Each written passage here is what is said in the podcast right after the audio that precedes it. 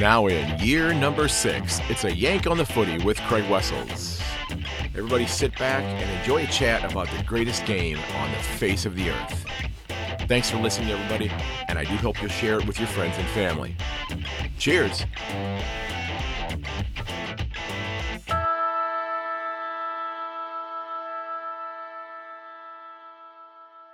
Hello, everybody. Craig Wessels here from a Yank on the Footy, and welcome to episode 298, coming to you from Sandusky, Ohio, chilly and windy Sandusky, Ohio. Thanks for giving this episode a listen. This is my first preview episode for t- the 2024 season, and in a moment, I'm going to be joined by David Verner of the Creedcast as we preview his beloved Port Adelaide Power for 2024. Now, don't forget that if you're interested in having your local footy club getting a shout out during an upcoming episode, make sure you drop me a note via an email at yankonthefooty@gmail.com. Hit me up uh, on Messenger, on Facebook, uh, or on Twitter at yank underscore on, or on Instagram, or even on LinkedIn. Love being able to highlight these clubs. You can also do it through my website, yankonthefooty.com. Now, today's club of the episode are the Kalangadoo Football Club of the Mid Southeastern Football League in South Australia. And the Magpies, they are gearing up for their 2024 campaign. I uh, checked out their website a little bit, uh, did a little bit of digging on the game day website as well. Um, both their senior and reserve sides are coming back in 2024 as defending premiers. I've not seen that happen for too many clubs that I've given shout outs to each uh, and every year. So, uh, congratulations to the Magpies. I wish them the absolute best. Uh, you can find links for uh, the the club on uh, my show notes if you'd like to check that out. Now, ladies and gentlemen, don't forget that uh, in July of this year, I will be making my first trip to Australia. I'm going to be spend, spending the bulk of my time this trip in the Melbourne, Geelong area. Uh, so if you got some ideas for sightseeing, if you want to help out the podcast as well, I'd love to meet up with you while I'm there as well. Uh, remember, you can do that uh, over on my website at yankonthefooty.com. You could click on that buy me a coffee button, or if you want to check out any of the uh, club, uh, the podcast material that's on my Redbubble page, you can certainly do that as well. I have a couple new designs that are going to be coming on board here very quickly, hopefully related to the uh, the trip itself. I, I can't really call it a world tour, although I am going to be going halfway around the world or two thirds of the way around the world in order to do this. Uh, but very excited about it. Uh, mapping out some uh, places that I plan on visiting. Uh, if you got some ideas, please reach out. I'd love some suggestions. Uh, I'm hoping to see as much footy as I possibly can from the AFL level all the way down to local footy. I want to see how those uh, local community clubs are the you know how they tick and how they are the lifeblood of those local communities so let's go ahead and uh, jump into my chat with david verner i hope you enjoy it all right ladies and gentlemen i am absolutely thrilled to be welcoming my guest uh, I do have to, you know, mention it. This is another Port Adelaide preview for 2024, and yet it's another David, but it's not David Lloyd this time. I've had David Lloyd the last couple of years, and uh, David, you know, uh, Verner, thank you for coming on today, sir. I appreciate you taking time out of your day. No, I'm, I'm so happy to be here. I've, um, you know, followed your work for a while, and really appreciate what you do is um, you know spreading the word of AFL overseas and particularly in the in the states where I'm located now which you know the more AFL recognition we get over here is is fantastic well, and to come on come on here representing the mighty Power um, following in the great footstep great footsteps of another great uh, Power fan in David um, yes, he's, he's, yes. A, he's a great he's a great bloke so I'm I hope to do uh, do the Davids of the Port Port family justice. yeah, I, am I'm, I'm sure you will. Uh, you know, he's you know for those of you who may not have listened to those, uh, you know, David Lloyd had this uh, arrangement that had gone on for the last several years that he lives so close to the the training facility that when he would go. Mm-hmm. You know, the, the coffee shop he would go to would be the same one that Kenny Hinkley would frequent. And on days that, that the club had won games, that David would buy Kenny Hinkley's coffee for him. On days that they had lost, Kenny Hinkley bought his coffee for him, which was yeah. It's incredible. Which, yeah, I mean that's that that sort of thing just does not happen here in the United States. Mm-hmm. I mean, mm-hmm. it doesn't. You know, you're living in Los Angeles. I'm gonna guess that you're never going to be picking up Starbucks for LeBron James. No, no, nor Shohei Ohtani or uh, any of the other number of stars that are. It's a star-studded town, but I I don't think I'll run into any of them in in the coffee shop. That's yeah. for sure. or or yeah more yeah it's and that's not and that's not to to say anything negative about you at all it's just it's No. just yeah, it's it's footy you know sports in the united states is a completely different animal than uh Mm. than than sport around much of the world now i would say that maybe european soccer would probably fall into the same category as sport here in the united states with some of the salaries that and i don't follow soccer but I, i've seen where many of them get paid Mhm. extraordinarily well. Um, it's too bad I had no coordination at all, you know, at any point in time in my lifetime to partake in that sort of thing. So, um, you are part of the Creed cast, and before we jump into talking about uh, the the power for this, you tell us about the Creed cast. Um, the Creedcast and just the the Creed page is something uh, my wife and I started uh, during COVID. Actually, I, we she got stuck over here in Los Angeles while I was still in Australia. Um, when we were originally intending to move, and so we were apart for a year, and um, she was just looking for something to do because obviously lockdown, and was doing little doodles, and was like, "Let's do some merchandise." And I was like, "I've been wanting to do a podcast," so like we kind of just combined forces and and that's how it started. And then you know, since she started working, she's kind of just left it to me because she's like, "You're you're a nutcase, and that's that should be your thing." um, so I've you know I've continued. I, I just love doing it. I I found it um, weirdly as someone who's you know a passionate parochial fan at times um, and can let it get ahead of my get ahead of myself on it a little bit. I found that doing the podcast was a you know a kind of a cathartic way of dealing with you know it was always fun to do it after a after a win but when we're Mhm. losing um to have to you know if you're just a fan which is um you know and you just deal with the loss you get angry and stuff like that and then you but to actually have to think about it think through it and take a take a um, objective lens to your own team's performance is actually i found it quite a healthy way of um growing as a person as a port fan because otherwise i was just probably going to end up um you know destroying my own sanity with some of the you know the 2022 season and some of the finals losses so Right, um, right. I just, I just, I just continue doing it, and it's, and it's, you know, this will be the fourth year I do it this year, I think. Um, okay. And and yeah, it's just a, you know, it's just I do a plans of being in communication with a couple of friends to jump in and be up. It's mostly been just myself, just you know, Mhm. you know, And I talking, and I talking myself through results, and yeah, and you know if you're if you're watching on YouTube, you can see the graphics behind David. But if you're listening to this on the the podcast, he's got some really great um Port Adelaide graphics, and it, it looks like you've borrowed a little bit from some of the old jumpers that had kind of the almost like the Richter scale kind of uh motif that that that you know that was more so than just like the uh the V shape that they kind of have today. Okay, alrighty. So yeah, we had a little bit of a hiccup there, but we are back. And I'll Mhm. be honest, I completely forgot what I had asked you when we froze there a second ago. But uh it was. I talked about the podcast, and you started Oh, talking yeah. about yeah. Uh, if people were watching on YouTube, I th- that was the Yeah. last thing I heard. yeah, about the background because it looks like it looks Oh, like yeah. the older jumpers that had kind of like the the stripes on it. Yeah, which look- yeah, this way Mhm. there's yeah, there's a couple of ones that uh, between me and my wife we've done, but yeah, it's just um, but I the background here is again, like I said, I was I- I've said to you off air, we were um uh, we're in the process of moving, so the background, if I didn't have a Zoom background, was going to be chaos. So I was like, I'll just throw some port colors up there and have chaotic, chaotic, a chaotic theme rather than just that's all, that's complete. I, I I like it. I like. I mean, I I like the Port Adelaide color scheme. I mean, I I Mhm. you know I as you can see, I'm I'm a cat supporter, but I like the Port Yeah. Adelaide, and I I'm somebody that does you know that that does not you know.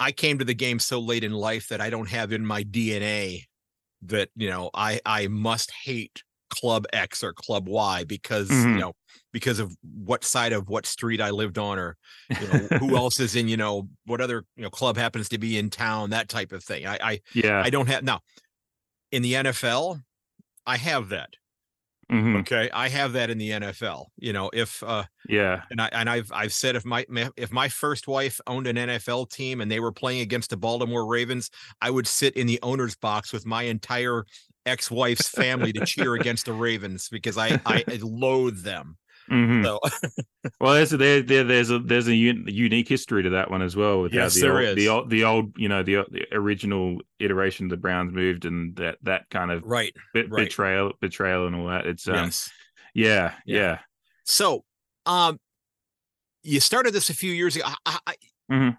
How did that? Now, did you get stuck in South Australia, or were you unfortunate enough to? And I and I mean this. Yeah, don't. And I'm going Oh, there yeah. here soon. But you know, Victoria was one of the most, you know, restrictively locked down places on the planet during COVID. So mm-hmm. were you in, were you in South Australia then? I, I, was lucky. Yeah, I was in South Australia. I was at because um, I was starting the process of um, to sell our house back there, and and then COVID happened, so I just got stuck at the house, and and luckily my parents live nearby. And once the original couple of weeks of the first kind of you know that late March uh, mm-hmm. lockdown happened, we were able to move around a bit, and um, and pretty soon after that, we were, we were able to go back to our workplace and start. We we still couldn't open it up. I my family and I were running a bowling alley back there, and we just did some we just did some maintenance and some uh, some additions to it. Like we put okay. in new bowl we put in new bowling machines while we were closed. So it was just things okay. like that, and um, and I was able to, you know, just go visit my fam- uh, some friends that were close by. So it wasn't too bad. But yeah, the wife was over here in Los Angeles, which um, um, so there was a lot. Uh, got you got pretty used to using Zoom in in that year as well. Yeah, I, I bet. Yeah, I yeah. bet. And and and you know, California was somewhat restrictive in terms of their mm-hmm. lockdowns mm-hmm. as well. So it's uh, you know, neither one of you was going to be able. Is escape the right word? Uh, yeah, yeah, yeah. like, yeah, she she was finally able to fly back at the start of 2021. She flew back and did two weeks quarantine in Sydney okay. with a view of. She had a view of the Harbour Bridge, so she was in a nice spot for two weeks in a hotel room. She said it was great. She said she was lucky enough to have good food and a nice view, so she she flew through it flew through it for her experience with it. But yeah, but I, uh, you know, and for being in South Australia, um, to bring it back to somewhat to footy, it was great that um, you know we were able to get restricted crowds back, and me having a port membership, uh, mm-hmm. I was able to get I was able to get to uh, three or four games during the regular season there still. Um, okay, and then and then obviously the finals of 2020, I went to both of the home finals as well. Um, so you know, it was a, it was a weird year, um, but you know, it's yeah. it kind of borne out this uh, this uh, creative endeavor to, to, continue to support the club. Um, was oh, it all came from that. You know, if I hadn't been locked down and had too much time on my hands, I, I don't know if I would be doing this. So, um, while it's not something I ever want to go through again, obviously the pandemic right, and right. the and the yeah. the tra- tragic um, stuff that happens. No, that's you're absolutely right there. That's uh, it is um it's very unfortunate that that that it happened but you know a lot of people came through it uh bettered themselves if you will you know you you and your wife found a way to to collaborate on something even though there was you know a significant amount of distance between the two of you um okay i think that was at my end this time so um i, I my wi-fi is actually usually pretty decent. So I'm not sure what the heck. Oh, it's one of those days, isn't it? yeah. Well, we we we had we had uh, about three hours yeah. of horizontal horizontal rain here today, but uh, but you know, I was saying no. as it froze up that yeah, and it's mm-hmm. down to it's down to about 30 degrees Fahrenheit here today, and it's going to get colder over the next uh, week and a half. You know, so yeah, that's cold, cold. I can't really complain. Like yeah. I'm I'm here in LA complaining about some cold, you know, LA cold weather, but you know, that's that's cold. well, that's what people have told me. They said, you know, when you know when you you come in July, it's going to be wintertime. And he said, wintertime, that's going to be about 12 to 15 degrees mm-hmm. Celsius. Mm. Um, that's shorts and t-shirt weather for somebody like me. Yeah. wintertime, wintertime for me, last year at Christmas time, it was minus 17 Celsius with about 50 mile an hour winds at my house. So yeah, I, I think I'll be I think I'll be okay. I'll I'll, I'll bring a sweatshirt along. Yeah, I think I'll be all right. Yeah, you'll I mean, be fine. You'll be fine. Yeah. Even with those so, that southern Geelong kind of uh that yeah. cold. Yeah, that's nothing nothing compared to what you've you've lived through. So yeah, so I I have to ask, how is it that you know? And you you said it was a really interesting story, but you know you're you're from South Australia. You said you were about mm-hmm. an hour north of Adelaide, if I'm not mistaken, from what mm-hmm. you you'd shared with me. But um, you ended up going to university, going to college at the University of Oregon on mm-hmm. the west coast of the United States. How in the world do you end up in Oregon? Did did Phil Knight and his, you know, Nike stuff have that much influence in South Australia that you said, "Boy, I love all these color combinations for the football team there"? Well, you know that could have. I mean, that's not the story, but you know, the, those early iterations, of, uh, uh, those early iterations of when Port Adelaide entered the AFL, uh, we had Nike for the first uh, six, seven years there, including the grand final win. We were in Nike gear, so you know, uh, the, but that no, that wasn't it. Um, I actually did some travel when I was in 2008 and um, met a met a bird from over here uh, that um, she was living up in Oregon, and I and just I had no, I was a couple of years out of high school, didn't have much direction um, apart from finding the nearest pub with the the coldest beers. Uh, and but you know, I, I was lucky enough to have a pretty supportive family, apart from the fact they're all Crows fans. That you know, everyone's got to have their crosses to bear.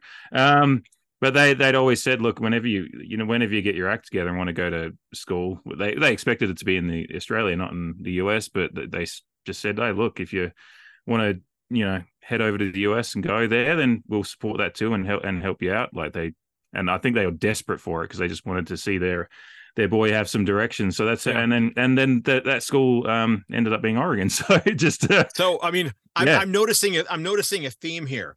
Mm-hmm. First of all, you you rebelled against your family, who were all Crows fans, and became a Port supporter. Mm-hmm. You you followed a bird. You followed a bird to a school to a school whose mascot is yet another bird, the duck. Yeah. So there's a. Are are you sure you're not a closet Adelaide supporter? You just don't want to admit it. Oh no! Like if you if you know know me and how and uh, my my fandom, no, definitely not. Um, uh, okay. yeah, no, The and you know, yeah, I, I, was I was as you were starting to say that you were saying putting the connections together. I was like, damn, this is gonna this is gonna be the bit that everyone grab, grabs onto. But no, no, I uh, you know, there's probably I think there's a photo of me in a Crows jumper when I was younger because my parents put me in it. But that I was always, you know, um, as soon as I saw footy on TV, it was the those early Port Magpies because I was born in 1988 and Port won okay. you know five, five of the next six premierships in that I was alive for in the old uh, the old SANFL. So, mm-hmm. um, and my first memories uh, beyond like you know the Crows matches would be on TV, but and I kind of was like, okay, cool, they're the South Australian AFL team, but it was Scott Hodges and Timmy Ginever and all those guys in the early 90s that um, I just was mesmerized by like Scott Hodges as a full forward at at, at Port. You know, he's a Magarey medalist, kicked 150 goals in a season at one point. Wow. Um, you know, he's a he was an incredible forward, and and just he's just the guy that I, I grabbed onto. You know, the, the biggest the biggest star in South Australia at that time was Tony Modra, but um, mm-hmm. you know, Scott Hodges was my guy, and and then Port uh, entered the AFL, and I just immediately said, "I'm, I'm going to. Be that's my team." And my parents did say, like, wasn't it the crow? I was just no, no, this is the team, and they bought me. They like they're, they're good parents. They they just went along with it, bought me all the gear, took me to games, and then once right, I got right. once I got older and turned into a real one eyed Port fan, uh, I think they regretted every decision they'd made in supporting it. I, I think my dad's always said he's just like at some point I thought you'd grow out of it, and then it was only a couple of years ago as I was getting closer to my mid thirties. He said, "Well, I guess I was wrong about that." yeah, yeah. Well, so, you know, yeah. it's uh, it's it's a great situation in terms from a rivalry standpoint because you know you you have and it's it's like Perth, it's like Sydney to an extent where mm-hmm. you have just the two clubs there. Mm-hmm. Um, you know, you you know, you've got you, you got Freo and West Coast, you've got you know GWS and Sydney. Mm-hmm. I guess to a lesser extent, you you they're close enough together. You could say you've got Brisbane and Gold Coast, but Gold Coast fan base is gonna. I think it's gonna grow this year because I mm-hmm. think they're we're gonna see some success this year from them. Finally, uh, I had them in the finals last year. I probably will put them in the finals this year. Yeah, maybe maybe even at the expense of my own club. Ooh, uh, yeah, yeah, yeah. yeah. I just I'm I'm yeah. I I I have a and I've I've not announced it yet, but I have I have a sleeper club that I think are going to play finals this year that that I don't think anybody sees coming. Um, okay. And I'm not going to say who it is right now, but it, it's a club that I that uh, that I, I, just I think that they're going to make a significant leap this year, and uh, and I, I'm I hope I'm wrong, but uh, I. But I, I, I think I, I have an I think I have an inkling as to who it might be based on how you're talking about it. But um, well, yeah, it's t- def- go ahead, go ahead, take a guess on who you think it might be. Hawthorn. That's who I'm thinking. Yeah, yeah. yeah. I'm thinking Hawthorn could make that yeah. leap. Yeah, it's and I thought that at the end of last year also, but uh, mm you know, and I know that there's a lot of cat supporters right now that are unsubscribing to the podcast. Please don't do that. Okay. You know, it's again, you know, I, hey, I, I do still. Yeah, you're taking an objective view to it, which is yeah. is is the mature thing to do. Which is what I, like I said, you know, doing this podcast has led me to yeah. try to be a bit better about it. You know, I, I, you know, um, not to spoil any further, but you know, Adelaide's one of the teams I think will make the jump. Which you know, well, I, I, eh, and Lord knows I don't want them to. They, they, should have been there last year. Yes, exactly. Okay, yeah. and I and I mentioned this in a uh you know why why can they not have you know they they have all these cameras and and I mentioned this in a, in a in a previous episode of the podcast la- late last year after that happened why can they not put a light at the top mounted on the top of the the, the goalpost Mhm. that just projects light straight up about 100 feet so you get a beam of light coming out of that so Mm. you have you have you have a larger you know post if you will even though it's it's you know not a solid post that you can still measure where that ball is in relationship to the post yeah. it, it could not cost a whole hell of a lot of money to to affix something like that to the top of each of the goalposts Yeah, and that's I, I think that was I know it's uh, slightly off topic, but it is something I've thought about a lot just as an old because you know the Crows got screwed in that. Did I find they it? did. Did I find it very funny? Yes, I'm a Port fan. Of course, I'm going to. Find, of course, I'm going to find it Yes. funny. Um, but you know these it's the technologies that um I think it was Eddie McGuire who I don't, I'm not a great fan of, but he does bring up some good points. You know, uh, broken clocks uh, right twice a day or whatever. Um, but uh, he um he talked about the tech there is technology available for to being in bowls, and you've seen um, soccer, European soccer, do it with goal line technology. After they had a few Mhm. contro- controversies with balls crossing the line and referees not picking it up, they quickly fixed it. It's all there. It's just like I think the big thing is there. It, it is money, and while one one stadium, it's the fact that if they're doing all these regional grounds, if they're going to have it for one stadium, they need to have it for all of them. I think for com- Right. competi- competition equality, and they probably just the AFL probably just doesn't want to go down the road of doing it up, you know, putting the technology in it up in Darwin and Ballarat. That's the thing. That's the plot spots that they need to do that.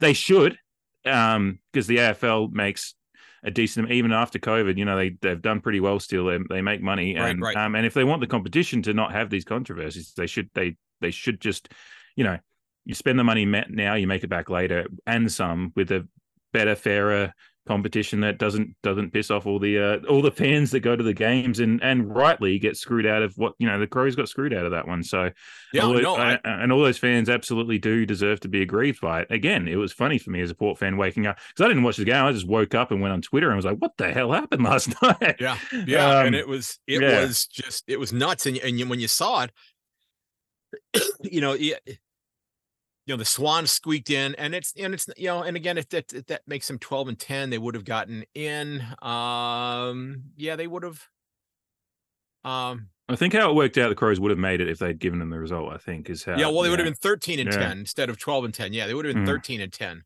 uh so that would have put them I don't look at it percentage wise that would have put them up at like number six Yeah, yeah, it was a big, So it was a big swing. Yeah, Yeah, so they would have they would have you know they would have played a uh, a home game against St. Kilda. Yeah, and You know, and, if- and probably won it. Like they were really good at home last year, you know.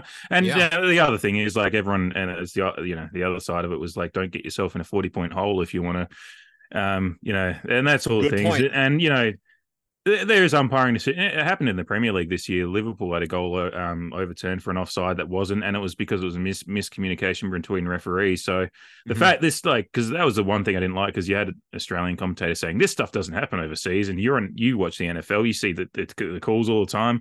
Um, happens happens in the Premier. It does happen everywhere. It's it's it's just they all leagues have the problem that they do need to train the the, the staff just need to be a bit better, but it's also the fact that you know some fans abuse them too. So it's it, it's going to happen everywhere. I don't think it'll ever be quite perfect, but there are when there is solutions to make it better and and to reduce the chance of it happening, especially something like that that was quite egregious. Just just invest the money into it and make it and make it some uh, a relic of the past.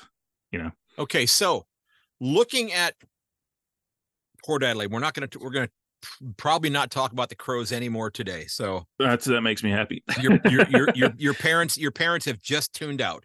Uh, so- um, you know, looking back at 2023, I I think you know you you had a you know, significant winning streak. Um, Mhm. during the course of the season. Now, I, I guess I have to ask: Were you which camp were you in? Were you in the Kenny has to go, or you know, before the season, were you in the Kenny should have gone at the end of 2022, or were you- in the let's bring him back for 23 and see what happens camp? Um, I am in the I look. I'm in the camp of uh, he's had a long enough leash, and he he shouldn't have been re-signed the last couple of times. Okay. Um, so yeah, I especially after twenty, like after the 2021 prelim against the Bulldogs, I thought was just an, um, you know, there's no excuses for that. And that comes down to like, I, I am a bit more pragmatic about it. Uh, like, I do know the players have a role in that. And like, I think the players just gave up, like, just didn't give the effort on the day either. And, but that comes down, you know, there's a symbiotic relationship between coaching and players and they have to come together and all that. But the players play for him. So, I'm not one of those ones that puts the signs up on the, the on Port Road and all that stuff, and and gets on Twitter and gets mili- militaristic about you know throwing a coup um, to get it get him out. Right, like right. I just, but I do think he's um, he's had long enough, and but you know once he got re-signed last year, I was just like, okay, look, I'm not going to get mad about it. He's he's yeah. the one that's there. I'm, you know, I'll criticize like I criticize, and you know I've had some I get stick from Port fans because they think I'm too soft. And I'm like, no, I'm just not gonna. I don't.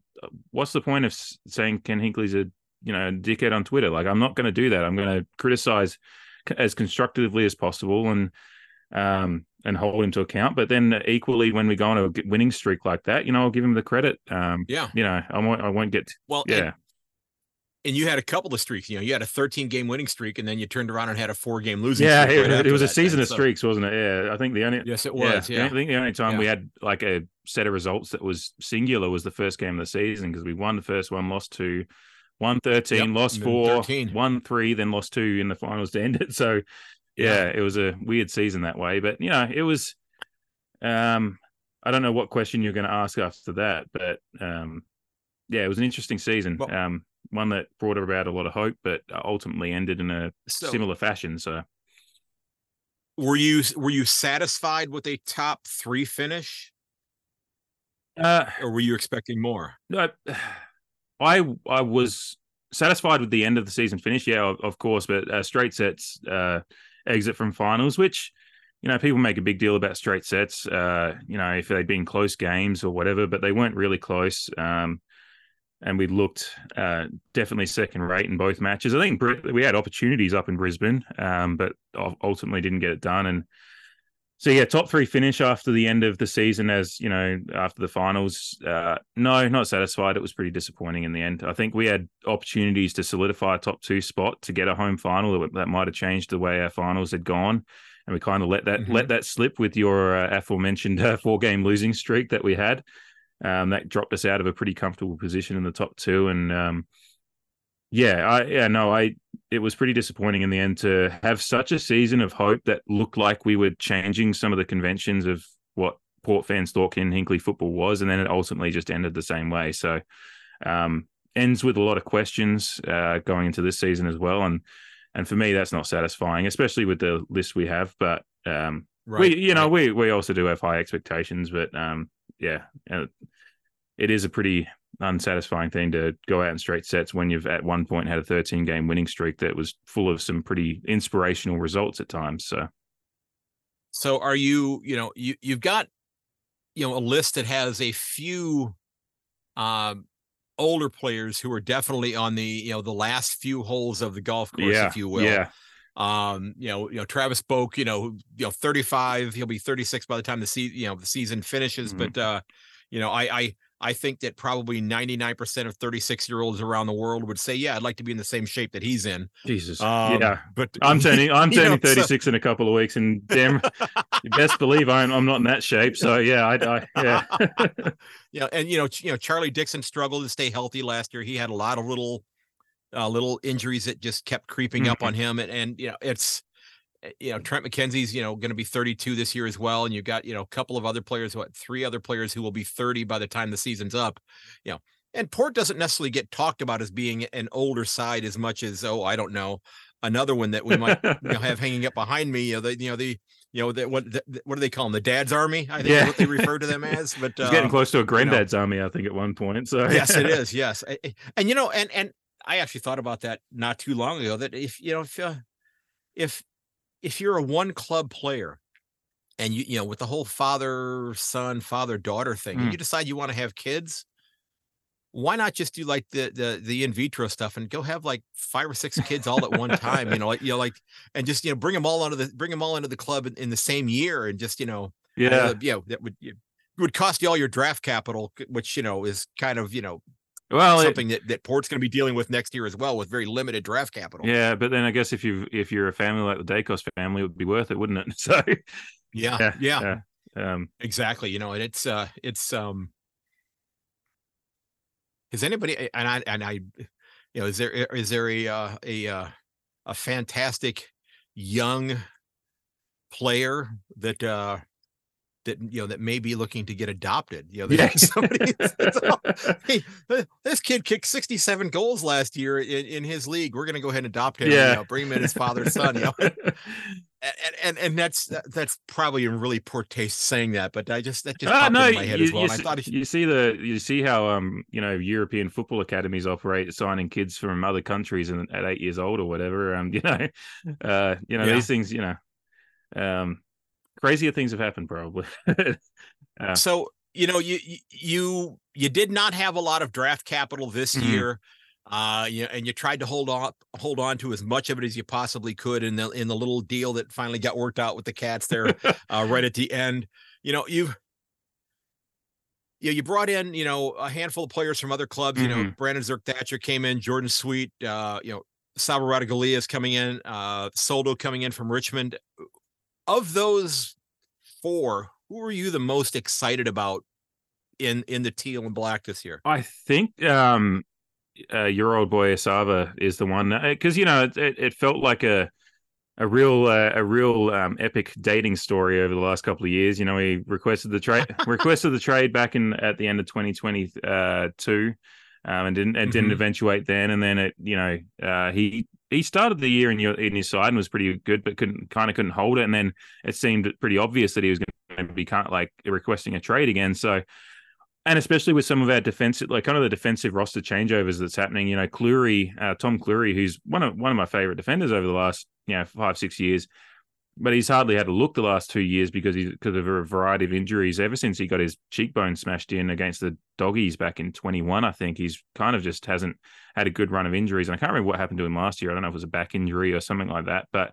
So and then you know obviously Tommy Jonas is retired and um you know as you as you mentioned before Trent McKenzie has been a, an absolute um stalwart the last few years and and earned himself another contract for this year but he's on the he's um what did you say 32 and he always he, you know he plays heroically but picks up a knock here and there so with what we need in defense um, and the changeover and kind of the, the some of the holes we had last year, Sava's one that you know really I want to really see him come in and kind of flourish. You know, we we had Aliir come in and become an All Australian for us.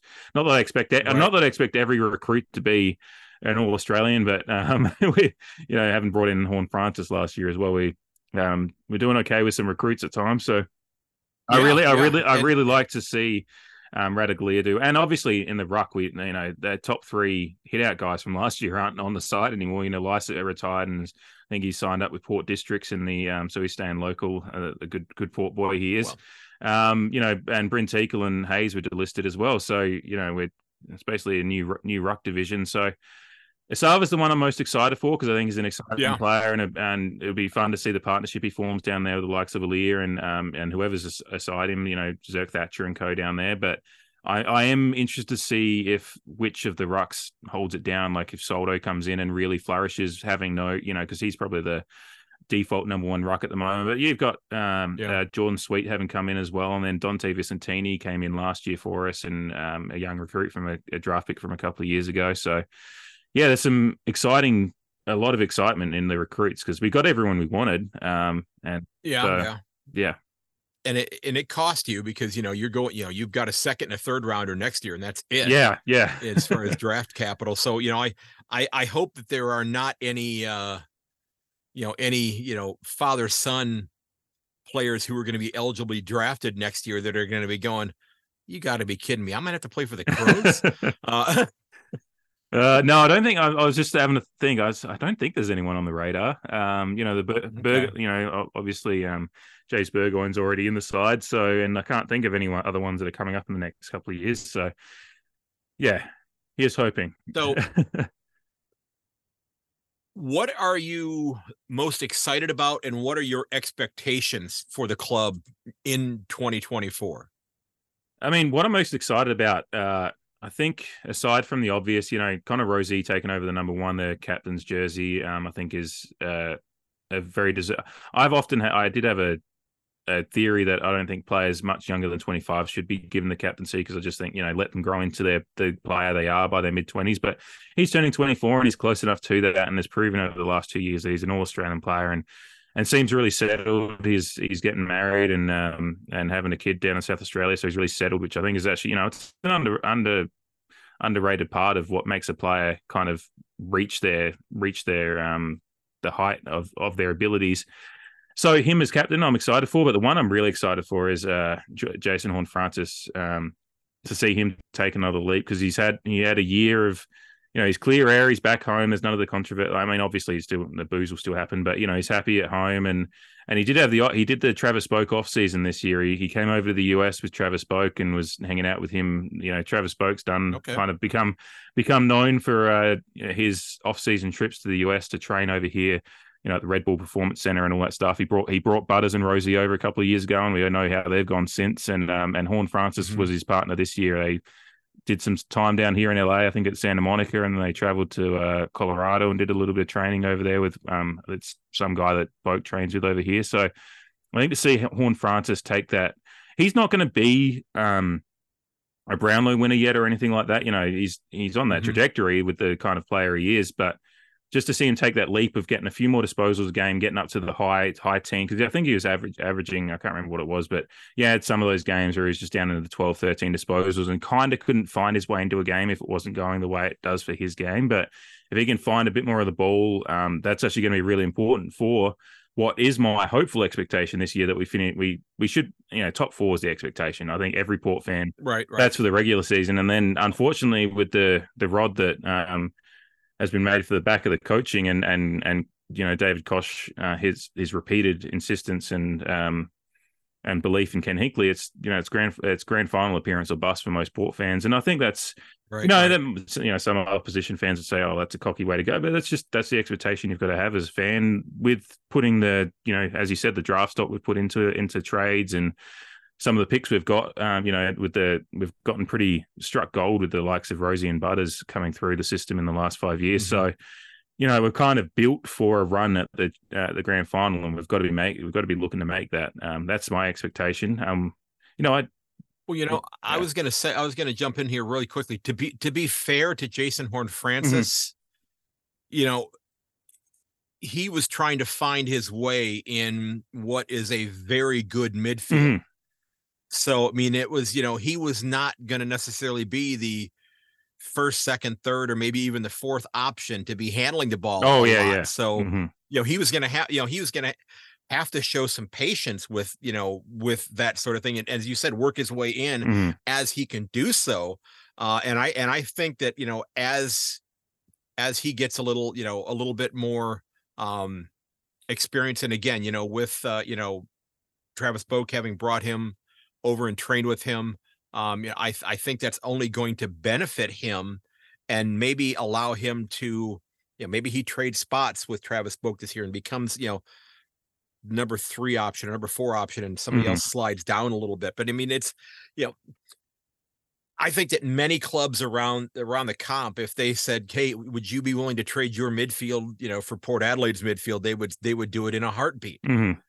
Well, there's some, you know, some clubs may not, but uh, you know, there there are some that would absolutely do that. I, you know, I, you know, I I think that you know, I think with the youth, certainly the, last last year's, yeah, the youth, yeah, last year's Cats midfield, I certainly would have traded it, especially the youthful nature of it. Especially, I mean, you got guys mm-hmm. like you know Willem Drew, um, who's um, pretty underrated around the league, but Port fans love him because of just his he's just does all the dirty work and um and does it with a smile on his face as well, which I love. He's just he like he's one of those true old school footy players that um, just does loves the dirty work and loves getting it you know and, and will you know put his put his life down for the jumper. Not that you expect, but you know you know what I mean. Just they just they just right, do right. the work. Um, yeah. Uh, so yeah, that midfield's really going to be exciting to see how they come together because obviously Butters exploiting last year and um, yeah, the hope for me beyond that is just that the forward line uh, finally clicks because that was probably the downfall last year. We just didn't have someone that took over, kind of like you know watching um, your lot with envy over the last few years. Up oh, last year, maybe not as much, but the fact that you had you know that Tom Hawkins, Jeremy Cameron double, uh, you know, and both of them were alphas in that forward line and somehow made it work. And, Yeah. and we just we just want one to take over. Obviously, Dixon has been that guy at times. He got an All Australian jumper, but his inj- as you mentioned, his injuries.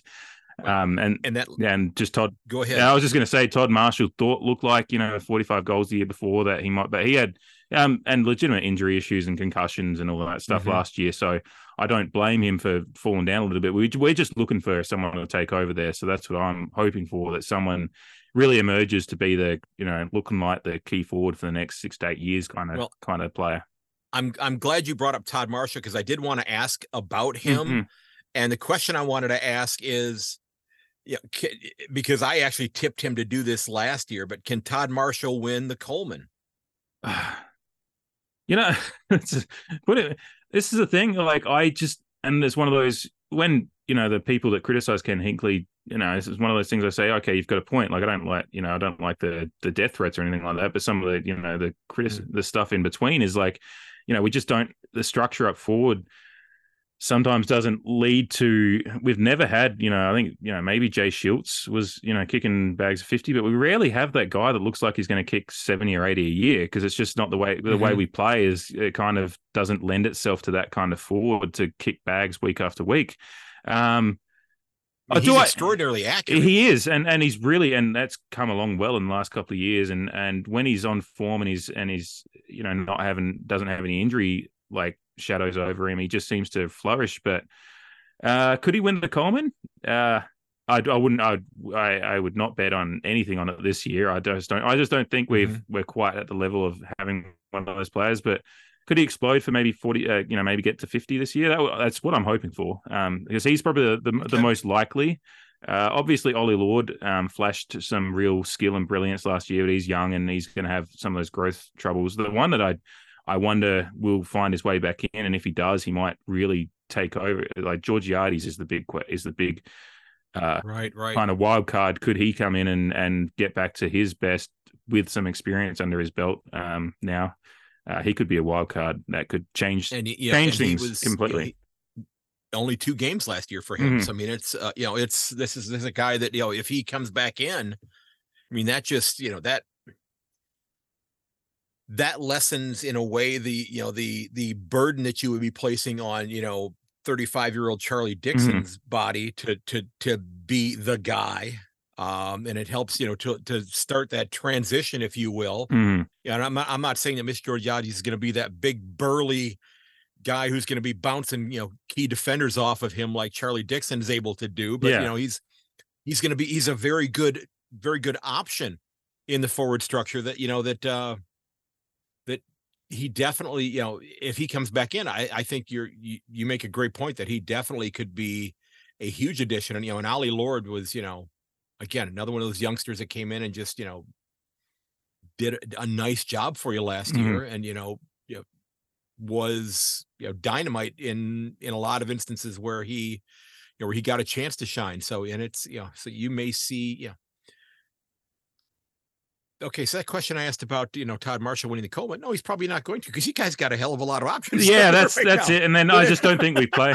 yeah, we don't play in a way that lends itself to someone really just being like the Right, key right. target. Um, and uh, but yeah, I'd love to see just ha- some of these guys just to have a good free run at it with that. You know, Yeah, especially exactly. Marshall. Like I, you know, concussions in sports obviously is a is a hot topic, and and you know you worry when a guy's had a couple. So that'll be the question. If he can get through the year without a concussion, then because I think that kind Mhm. of knocked his confidence a little bit. Even though he does he does play bravely anyway, but it just you know confidence levels can sometimes go. So um, yeah, but just that forward line to maybe function a bit more smoother than you know the the the Dixon in and out and playing Dixon on one leg towards the end of last year really kind of derailed that momentum we had earlier in the year. So yeah. yeah, So you know you've got. uh I, I think you could you could argue that you know for for finishing top three, I don't think you can be too upset with the way that the schedule, the way the fixture came out for your club because you've got seven of your first ten games are at the Adelaide Oval. yes, yeah, I mean that's that's not bad at all. You know your first five, you got the Eagles, the Tigers, the D's, you know the Bombers and and the Dockers, and uh it's not exactly a murderer's row, Mhm. if you will. Um, and and I think this is again another one of those little predictions that I have here. I, I think the demons might actually slide a little bit this year. I I I just I I I worry about everything going on with Clayton Oliver. Mhm.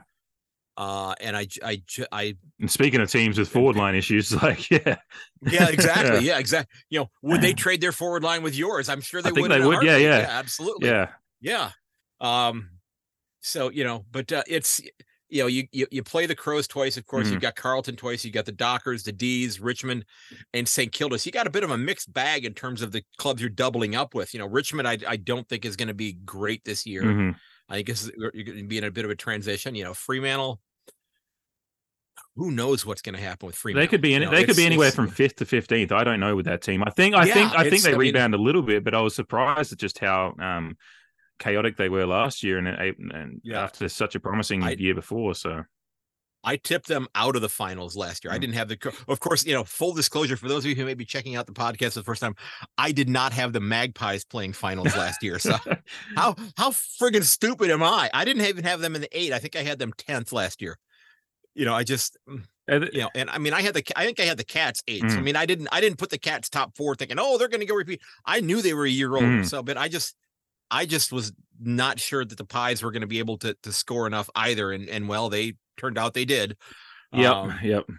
Uh, so are you you you like I said, you've got to be pretty thrilled with the fact that that- that you got seven out of ten at home. So it should hopefully give you a good foundation for the year. Yeah, that's what I like because I looked at it and I, um, I think I even looked at the first five matches. I, you know, as long as we're playing well and don't start, you know, doing the weird things that Port Adelaide can do, where we just, you know, like that 2022 start where it just we were 0 and 5 in a heartbeat and we're all like looking around, Mhm. looking around, wondering what the hell happened. Um, you know, with Essendon and Richmond to start off, uh, sorry, West Coast and Richmond to start off with, you know, West Coast at home should be beating them. That's no disrespect to West Coast, it's just where they're at and their rebuild and, and their transition. Richmond away again, we should be looking to win that one, and then Melbourne at home and Mhm. Essendon at home might be tricky ones, but um, and then Freo as well. There's there's a path that you can easily sit there and go, we sh- we could be five and zero heading, and then we got round six, I think, in um uh, Melbourne against the uh, against the Pies. So I, I, you know, I'd hope to be at worst four and one he- heading to Melbourne for that one, and and you know, like I said, there's a path to as long as we're fit and and playing the footy that we showed it at the you know most consistently at the best of times last year. There's no reason we can't be five and zero heading to the G, and then and then it's just a test against the reigning premiers and wherever they're at at that point. But um, and a, and a good test because we do need to start winning some of those big away games. But um, right. yeah, right. you know, you're you're absolutely right. I think the season, yeah, as you said, for a top three team, I was reasonably happy. Like we get a few difficult aways to in the back end of the season, but maybe that's good for it. If you get off to a good start and then you have to have a few tests and um, down the stretch, uh, it's sometimes good for a footy team to galvanise them a little bit. As long as again, it, it all comes down to injuries and all those intangibles you don't actually know until a season gets underway. But um, yeah, the foundation, the the foundations there to build um, in the first month or two to you know, be heading into, you know, halfway through the season with, you know, seven and three at worst, eight and two. Like you could be, you know, and, and you only need a few bounces of the ball and some of those more inspirational performances we had last year to be really looking at a good start to the, a really, really good first half of the year. And then, and then that builds, like you said, builds the foundation to, to bounce into some of those more, you know, those away games in the second half. And, um, Right, right. yeah. So, Well, you know, you you after round seven, after round seven, which you know, again you're home for the Saints then, but you know, round eight, you know, you've got the Crows at, at the Adelaide Oval, and I don't know who the home team is for that one. uh, I think the Crows, you know, you alter- you- Crows have the first home showdown, but yeah, it, it's kind okay, of, but you know, you, at least we're you at home. alternate home and away Yeah. the rest the rest of the way through from round, you know, basically from round eight through round twenty four. You alternate Adelaide Oval and you know on the Mhm. road. You know, so you don't have any any multi week home matchups or road road contests at that point in time. The rest of the way, Yeah, but it's it's again like I, I don't mind that. I think it's it, you know a fixture generally works its way out that way. But you know having that um gather round at home in that that stretch in April always helps. Now um with the next you know last year and this year you know that gather round game against the Dogs kind of was one of those ones that helped. You know was the start of I think it was the second week of the thirteen week winning streak. So.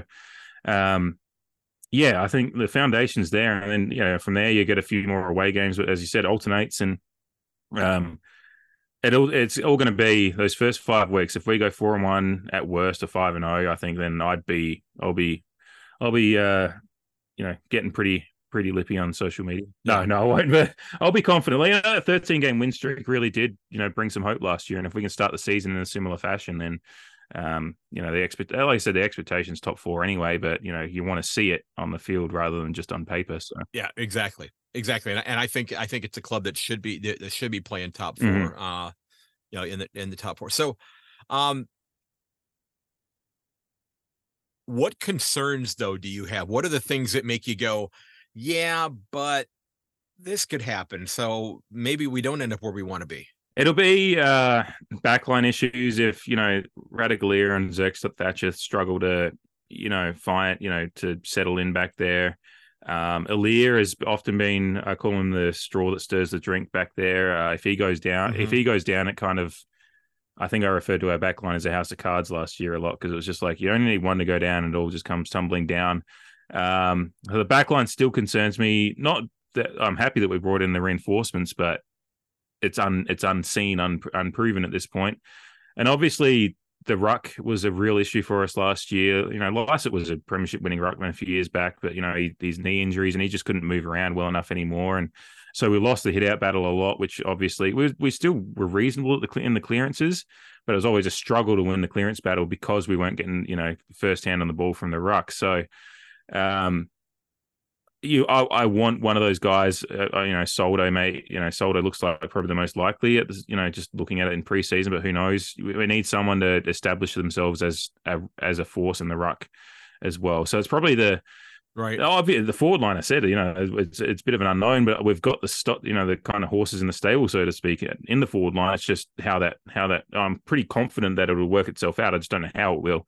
But the back line well you would think then with your with your multi-headed, multifaceted forward line that that that cannot help but get your back line up to speed during mm-hmm. training mm-hmm. when they're having to train against yeah. them. So I mean, it's yeah. You know, you, you, you would think that that's that that's going to be you know I, what do they say? Iron sharpens iron, that yeah. sort of thing. I mean, maybe yeah. it maybe that's gonna maybe that's gonna be something that works out to your advantage because you have such a good forward line. Mm-hmm.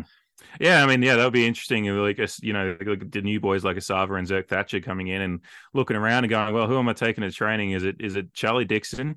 Is it is it Todd Marshall, Mitch Georgiades, or Ollie Lord? They look in every direction and see this big beast of a forward coming at them. Mm-hmm. Um, so yeah, and and and the fact is, the way we play sometimes isn't so much to be a dominant backline; it's to be, you know, um, we play a pressure. You know, we want to keep the ball in our forward half and and be able to kind of a, a you know absorb any any rebound. And we just didn't do that well at times last year. We let let it get out of our kind of our press too easily last year and then it just left Aliir um sometimes on his own or or a one-legged uh, Trent McKenzie sometimes. So it just didn't work out well. So if the likes of Ratugolea and stuff can be more you know fit and agile down there and take some of that pressure off it'll help. Um but ultimately it'll be yeah. But that's that probably is my concern a mixture of the back line uh you know getting a bit more rock solid again if they can. And and certainly mm-hmm. the ruck is ruck was a major major deficiency in our team last year, and um and some some opposition rucks just absolutely had a field day against us. Um, so yeah, seeing one of those guys, uh, I, would like to see someone um, establish themselves early to kind of take that load and you may not want him up there, but you know, Ratugolea can pop up there in a pinch as well. Yeah, because yeah. He, he, did that a little bit for the Cats as well. You know, because you know the Cats have you know the the storyline has been that the Cats you know ruck position has been a void. Mm-hmm you know, since I've been following the club, and yet they, you know, they managed to, you know, win a premiership with Rhys Stanley. But uh, you know, yeah, it can be, it can be done. It's just like it is. You'd have to be pretty damn good around the rest, and and the Cats were pretty damn good around the field, so they were able to. And yeah. you know, I just don't want to see you know Charlie Dixon taking a bunch of hit outs and Jeremy Finlayson. You know those guys they battle they right, battle right. well, but they're just not going to be. You know when you've got those guys. Yeah, that that's another name we didn't even yeah, mention yet. Yeah. at this point in time in terms of you know being able to you know to kick goals for your club. Mm-hmm. But uh, and and I and I hope that he's there every moment of every game, and I hope that things are going, you know, as well as possible for his family. Yeah, um, yeah. And I thought, yeah, you know, it's it's it's just you know what a what a what a courageous year last year. Mm-hmm. Um, just and I'll be uh I'll be donating. Um, well, I did it last year because we we've still got our season tickets back there. Obviously not there. Um, mm-hmm. um, I'll just be. I gave them away last year just for people to donate to their the Finlayson family GoFundMe. And I'll be doing that again this year because they're still battling. Okay. She's I believe she announced on her social media that she's going back into chemo for another round uh, soon. So okay. they've still got plenty of costs involved. So yeah, I'll be doing that again. Yeah, yeah. doing that again this year, and thoughts always with them. Um, but yeah, incredibly courageous family. Like Kelly's bravery and um, sharing her story and just being pretty. she's always pretty chipper and and and tries to show both the you know how you can live through it, but also the dark, you know, the the sadness of it. But you know, Finlay, J- Jeremy as well back on field, like to you know sometimes it's one of those things that as fans we we get a little bit lost in just the, these pe- people being these robots that run around in the field. And it's when you re- when yep. you realize those background stories and for him to go out there week yeah. after week and have some pretty damn good performances. I know he his form dropped a little bit at the end of the year but then so, you know a lot of a few players did. So it's not just him. People just scapegoat sometimes those forwards um, at times. So um, yeah no he's he's what a what a what a bloody courageous fella he is. Um, Yes, and absolutely. and I look forward to seeing him kick kick a few more bags this year and and years going forward. Yeah. So the seat the 2024 uh, fixture for the uh, the club comes to an end. So I want to ask you what is the what is the headline the day after whenever whenever the the the powers season ends what is the headline in the advertiser uh about the port season what's the headline say oh there's a few that come to mind um I'll give you. I'll give you the two. Uh, there'll be two scenarios. It's either that we win the grand final and it'll be like, yes, he can, um, or if or if it goes the as way in, as in yes he k as in yes he k e n. Yes, yeah, yep. Okay. Sorry, okay. yeah, I should have clarified, but yeah, that it'll just be him, uh, him with the cup and a few players. You know, the celebrating, and that'll be it because mm-hmm. that has been the story is is him versus uh, the fans and stuff. But if it does go the way that you know, unfortunately, um, I try to be as optimistic as I can, but I just I don't have full faith, but I I will be cheering them on.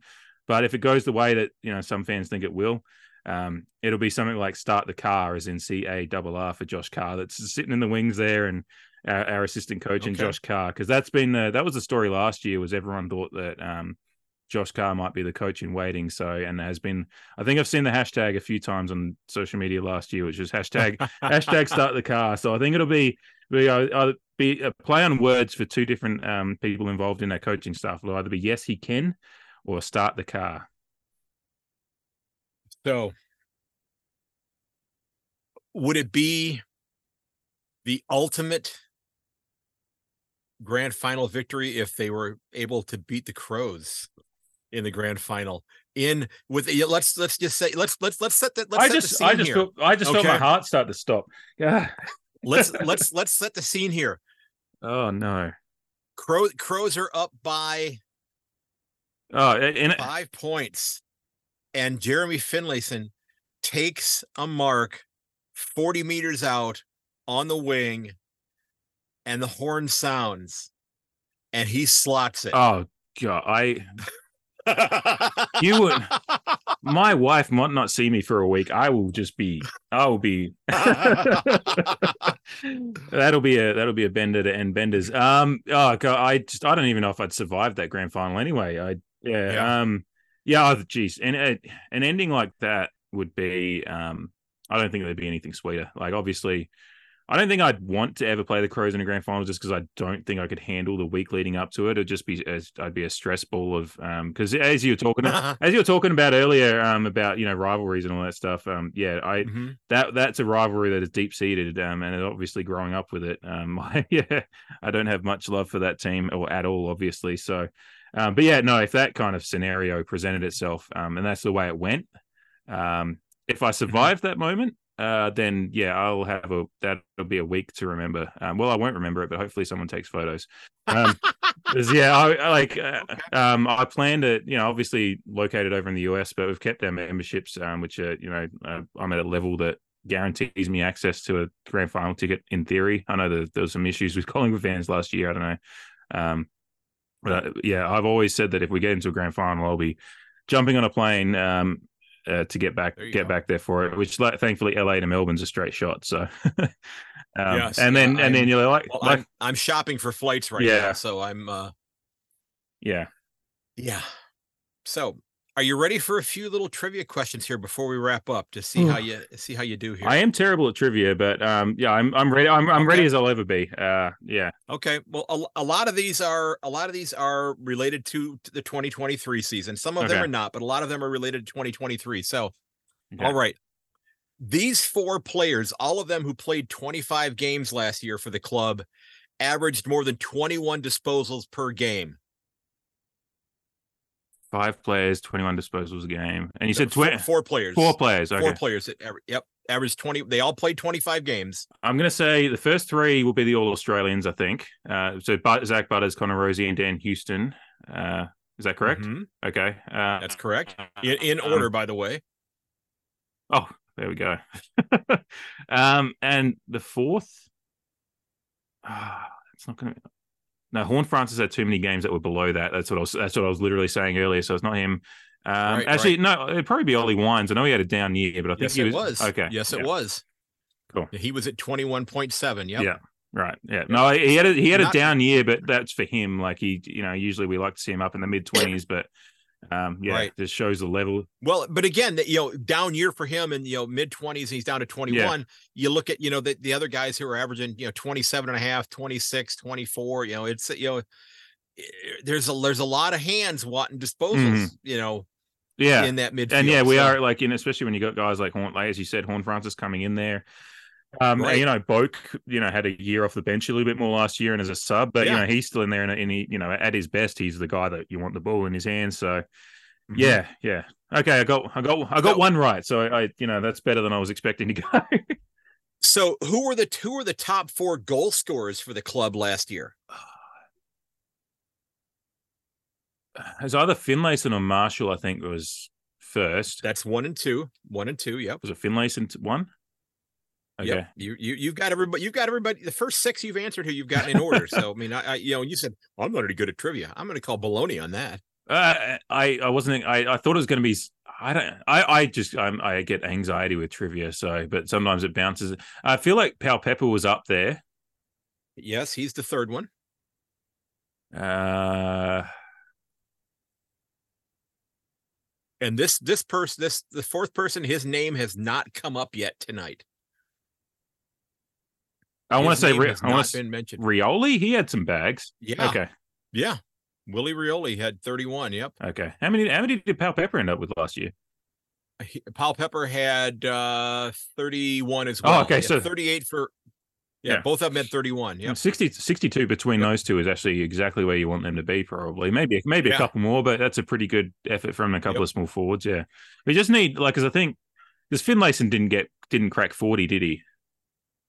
38. Okay, so yeah, that's that. We just need one of those guys to be getting closer to fifty, and then and then the rest of it. Right, rest of it filling out. That's been that's part of the problem. But yeah, um, okay, cool. All right. This 20 this 24 game player led the club with 97.9% time on ground last year. no, Aliir, Aliir. So he there you go. That one, Yeah. that one, I that one, I'd I'd I'd seen at some point uh, in the last month or two, I think. So Okay. Yeah, and I know he's just like like I said, he was the one all year that I was like House of Cards, House of Cards. If he goes down, and he didn't go down, Great so point. um, yeah, Great point. Yeah. Now, I I love this stat. I I wish I wish, you know, uh like the NFL had a stat like this. Um but this night this uh this player led the club with 7.1 one percenters per game in 2023. I love the one percenter stat. It- I think you could just call it you could call it like the do the right things. yeah, it is. It's it's it is the you know it's just the. Geez, he's he- he's a good bloke. He's doing the hard work out there, kind of stat. Yeah, yeah. Um, Yeah. It's probably going to be a defender. Where is is it going to? Uh, I'm just going to roll back. I'm just going to double up on Aliir. I don't know if it's him, but uh, You're right. You're right. The other, I, I if, It if is. you was Trent McKenzie maybe second? No, he wouldn't have done enough. Uh, Uh let's see here. Let me go back. I can tell I you really because quickly. I almost here. went to McKenzie because he sometimes does some of that stuff too. But Uh let's see here. Rankings T average for one percenters. Uh Aliir Aliir was at 7.12. Tom Clurey. Well, he only played. Oh, yeah. Tom Tom Jonas was at six and a half. He played 13 games. Lachie Jones was 4.2 with 15 games. Trent McKenzie was Okay. 4.2 with 19 games. Yes, he, Yeah. he was fifth on the list. But if you had a minimum of, let's say, you know, a dozen games, he would have moved up. He would have moved up significantly on the list. Yeah. Then so he would have moved up to to fourth on the list. Then so, okay, Yeah. you got that one as well. Then all right. Um, this player had the highest disposal percentage for the club last year at 84%. Oh, disp- oh, efficiency. Oh God. Yeah, disposal efficiency. I'm sorry. yeah, no, you're you're disposal efficiency. Ooh. Trying to think of who doesn't burn the ball. uh disposal efficiency. I that's one that I can't even I want it because you you get guys like you know your your best players often actually do burn the ball a bit. So I'm trying to think. Mm-hmm. Someone is it someone like Kane Farrell? Oh, Nope, it was Trent McKenzie. oh, it's Trent McKenzie. Okay, Yep, Yeah. yep. Okay, no, that's good. That's especially from you know coming out of the back lines for him. Um, he's got a, especially with his cannon of a boot sometimes too. If he's if he's getting it pretty, pretty efficient out of there. Now, and I, I will tell you, you know, you had a couple players that were higher, but you know, Jase Burgoyne only played five games. Yeah, yeah. Um, Kane Farrell was right behind him at 80%. So Okay. you were you were on track with it. then. Okay. So you were you were close. I wouldn't. I don't think I would have picked Trent McKenna. I was just thinking of more your traditional bull, you know. But you know, he does he does end up taking there some a fair few kickouts and stuff as well. So, yeah. Okay, this is this is I, I like this question here. Has Port Adelaide won more games at Marvel slash Docklands or at the MCG? Oh, because we we had like that eight or nine game streak at Marvel that I think ended against Carlton last year, but we did have a streak for a couple of years there. Um, and the Mar- like Marvel or I think it was Colonial Stadium and as its first name or Docklands or whatever. Uh, I want to say we've won more at Marvel. You have Okay. 30 wins, 34 losses there, and 24 wins, 30 losses, and one draw at the MCG. Nice. Yeah, I was Yep. thinking Marvel. Yeah, we did, especially that that streak we were on the last couple of years of winning there would probably really help that out. But yeah, we mm-hmm. play, we've played the ground ground reasonably well the last few years.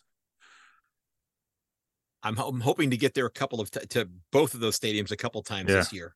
Hey, So, you you you'll I'm- see it. You'll yeah. see a footy game there before I do. It's just something I haven't gotten to. I've seen cricket at. Uh, I've seen rug seen Yeah. rugby at Marvel. I've seen. I went to the Cricket World Cup in 2015 at the MCG. I just haven't got to a footy game there yet. Okay. Now, who has won more games as the Port senior coach, Mark Williams or Kenny Hinkley? I think it's Mark Williams, but Hinkley's within 10. I think now, isn't it? Uh, Well, Ma- Mar- uh, Mark Williams, 142 wins, 112 losses, and two draws. Kenny Hinkley, 93 losses, 143 Oh, wins. So wow. he's won one more game. I thought I didn't think that he'd gotten past him yet, but it might actually that might have come up last year too because I think Yeah, and he Yeah. did it, and he did it in a lot fewer games too. He did it in you know basically one less season Mhm. for all intents and purposes. Yep. yeah, there was a few and there was Okay, a few this- rough years there towards the end of Choco's Choco's time. Although it's, it started pretty well, but lo- love him though. He's he's a he's a he's a legend of the club. Okay, so who leads the all-time AFL series? AFL series between the Crows and the Power. I think it is it. Isn't it tied up now? Yes, it is. Outstanding. you were trying. You were trying to trick me with the way you led me into that, weren't you? You were like, I was just like, no, I swear. outstanding. Outstanding. I'm I'm impressed. I am very impressed with that. That that was great. Okay, I've got two other ones. Uh, one of them is that- a. Um, we'll go. We'll go with the last one that I had here. First of all, who led the club in meters gained per game in 2023? And they did it with 511 meters gained per game. Oh, that's helped me. Uh, that was Connor Rozee, wasn't it? Yes, yeah, I remember Yep. seeing that, and it was like as soon as you said, I, if you hadn't said the number, I might know, but I remember seeing that number next to his name at some point. So, yeah, Okay. um, You were probably you were probably over on the uh the Footy Wire website, which is where I I do I spent a lot of time on the Footy Wire. I was I was on there. I was on there about a month ago, looking at some stuff when I started starting to look at some stuff because I'm doing some notes for my own stuff uh, preview coming, you know, later, you know, probably in February at this Okay. stage. But Now, Yeah. besides Gold Coast, so we're going to take Gold Coast off the table here because they've scuffled for you know most of their existence. Besides Gold Coast, Port Mhm. has the best winning percentage against which team?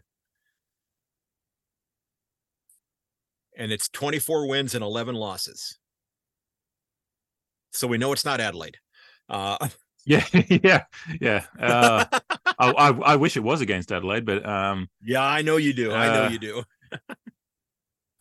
I want to say, I want to say St Kilda or Essendon. eh, For some reason, are the two that are popping into my head. Okay, pick one. One of those is right. So pick one of them's right. All right, Yes. I'll go with St Kilda. Okay. Now, ladies and gentlemen, if you're listening to this, I want you to rewind about eight minutes into this where David said he was lousy at doing trivia. Okay. And, and please feel free to reach out to him on his socials, which I'll have linked in the show notes, and remind him that, you know what? He's not so bad at trivia after all. In fact, he's pretty darn good at it, as a matter of fact. So, yeah, you, I think you got every sing.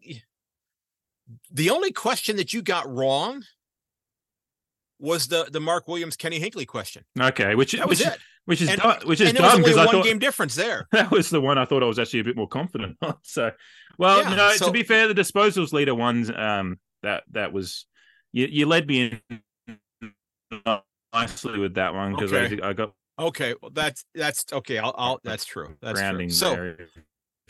If, you before start, we if you'd started with a tougher one, but yeah. gentle nudging, we got into it.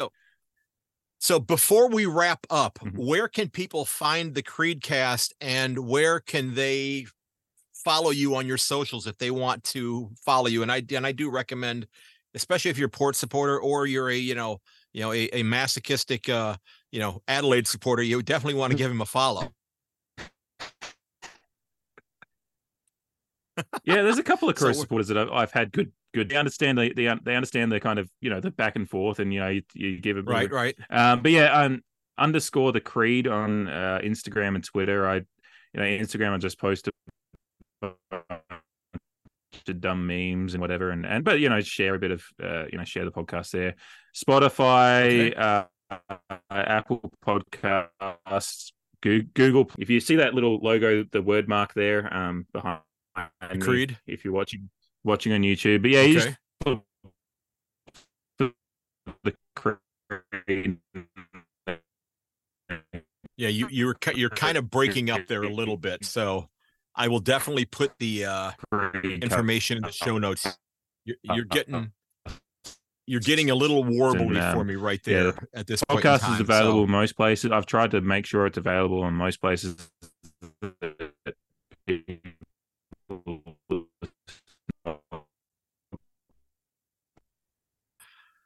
All right, David. Sorry about that uh, little uh, little bit of a hiccup there. I'm I'm sure it's the uh, you know the the people who are listening in on uh, all of my conversations because of you know my shirt that says I need new conspiracies because all the other ones have come true.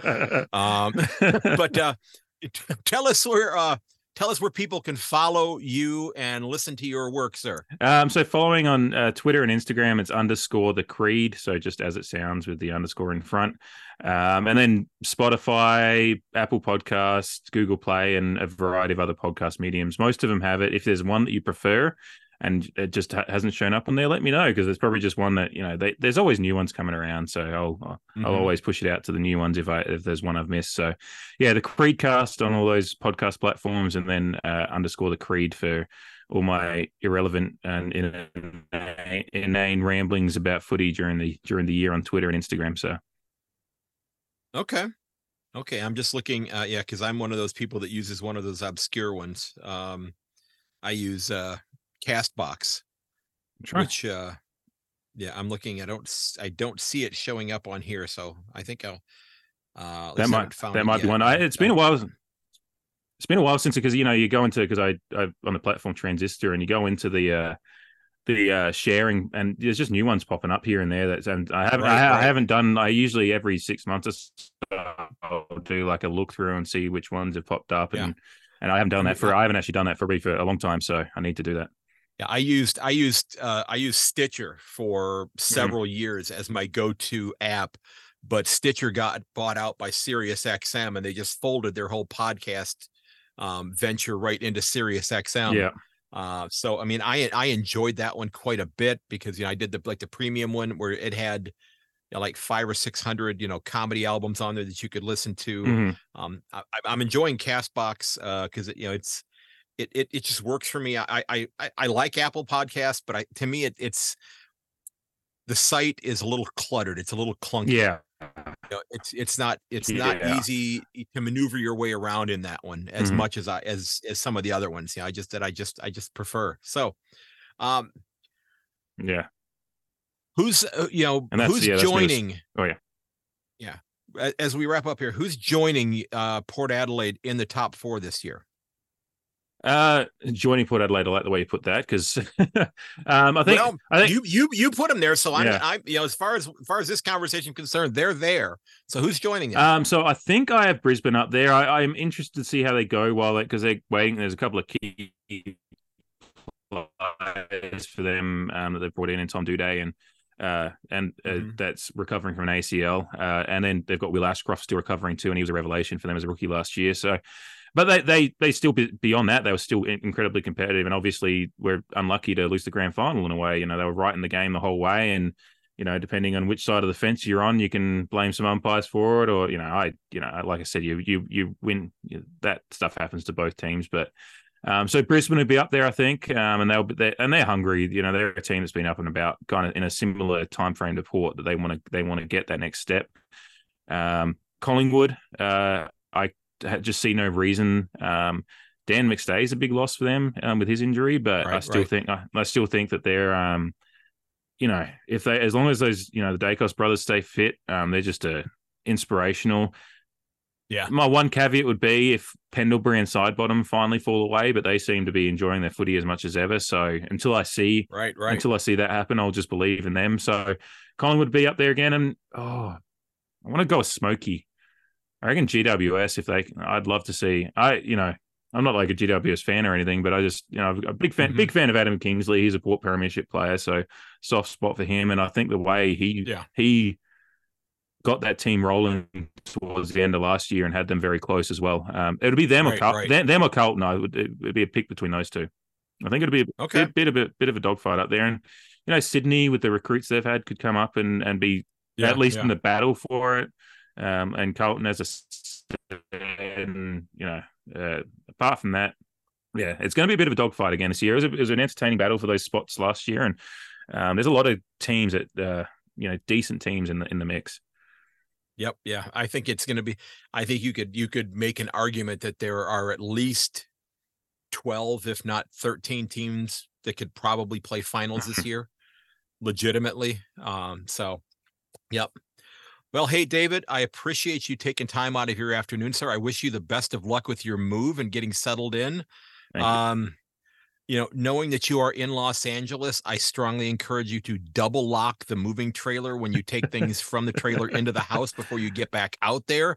Um, I unfortunately I see some of the things that show up on television and it scares the hell out of me. So I I wish you all the best with your move, sir. Thank you. yeah, no, um, we're, we're um, heading to. Pasadena, so it's a nice little spot, thankfully. So, um, Okay. yeah, Okay. yeah, um, So you're you're you're going to be getting up early on uh New Year's Day for the rest of your life to go to the parade now then, aren't yeah, you? yeah. Yeah. Well, I'm hoping, you know, hoping the my Oregon Ducks will be maybe in the game next year as well, in in in the playoff there somewhere. So, uh, but yeah, no, yeah, go. no, I've, uh, you know, I, lo- I love the area, so I've been to a Rose Bowl game before, so um, looking forward to it.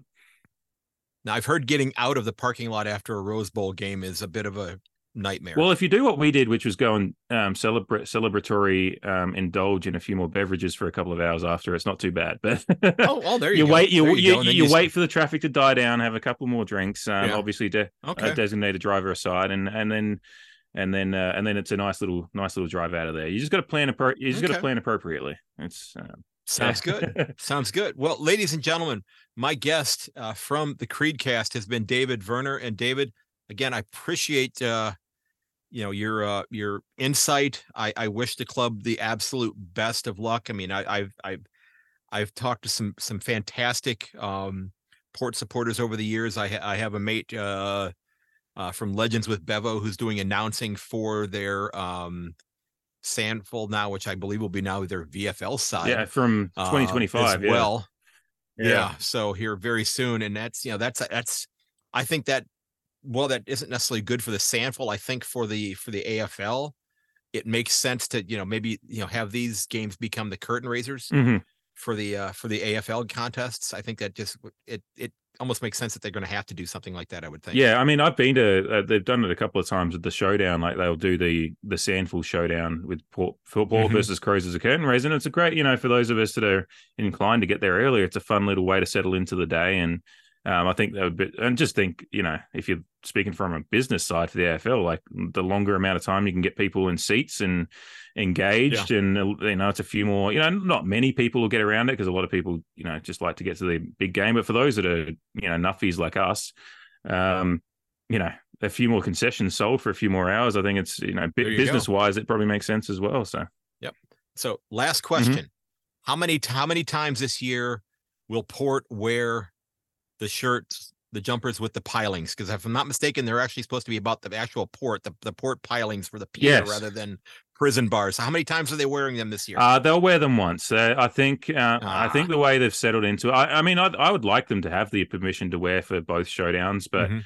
I think it seems like it's settling into a middle ground agreement that uh, we'll wear them for Yeah. our home showdown, and that'll be it. Which, um, you know, after the years of battling to get to wear them, I, you know, I, I, it's a it's a ridiculous issue, and um, you know, as we we, Yeah. we see every other sport in the world, you know. I, I saw Manchester United line up in shirts that looked exactly like Newcastle United shirts the other day. So, it, um, I, Yeah. I, I thought that last year when they went to go play the Magpies, they should have, you know, hopped on the plane and got on the plane and just went, "Oh shit, we only packed one jumper and we only we bought the wrong yeah, one. Sorry, gonna have to wear your Yeah. alternate. Well, sorry guys, we're not playing shirts and skins because we can't put we can't put the little uh tracker thing in, you know, right in the back of the guy's neck. Yeah. So, yeah. No, it's it. oh well, hey, yeah. go ahead. Uh, no, I was just saying it's it's, it's a funny issue because you know there was that final back in 2014. We got to the wear them against Richmond because Richmond at the time didn't have an appropriate clash Guernsey, so Port were going to get told to wear their clash Guernsey in a home final. And Port Mhm. and Port went, can we wear the prison bars now? And the AFL suddenly went, yeah, you can. So it's just like it's one of those things. It's just like it's it's gotten so overblown, and I can understand why opposition fans get annoyed by it, but it never should have got to this. Yeah. It never should have got to the stage Well- anyway. But I hope one look once a year, I'll be happy to see it because I I love our, our our current strip, our main strip is is a wonderful jumper as well. And then you know with the Yeah. retro rounds becoming a thing, we had a wonderful uh, throwback to one of our early AFL Guernseys last year. Um, so you know it's it's fun. It's uh, just as long as we don't have to keep hearing Eddie McGuire tell us what to wear, I I'll be happy.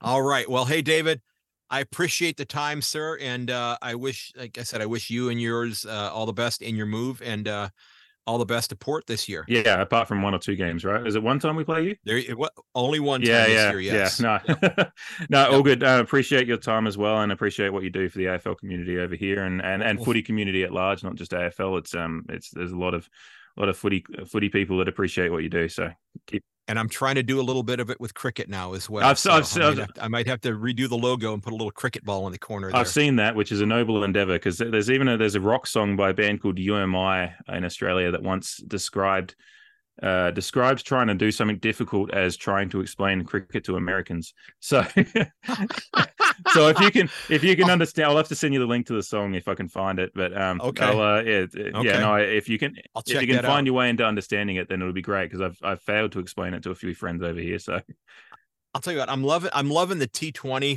Mm-hmm. format.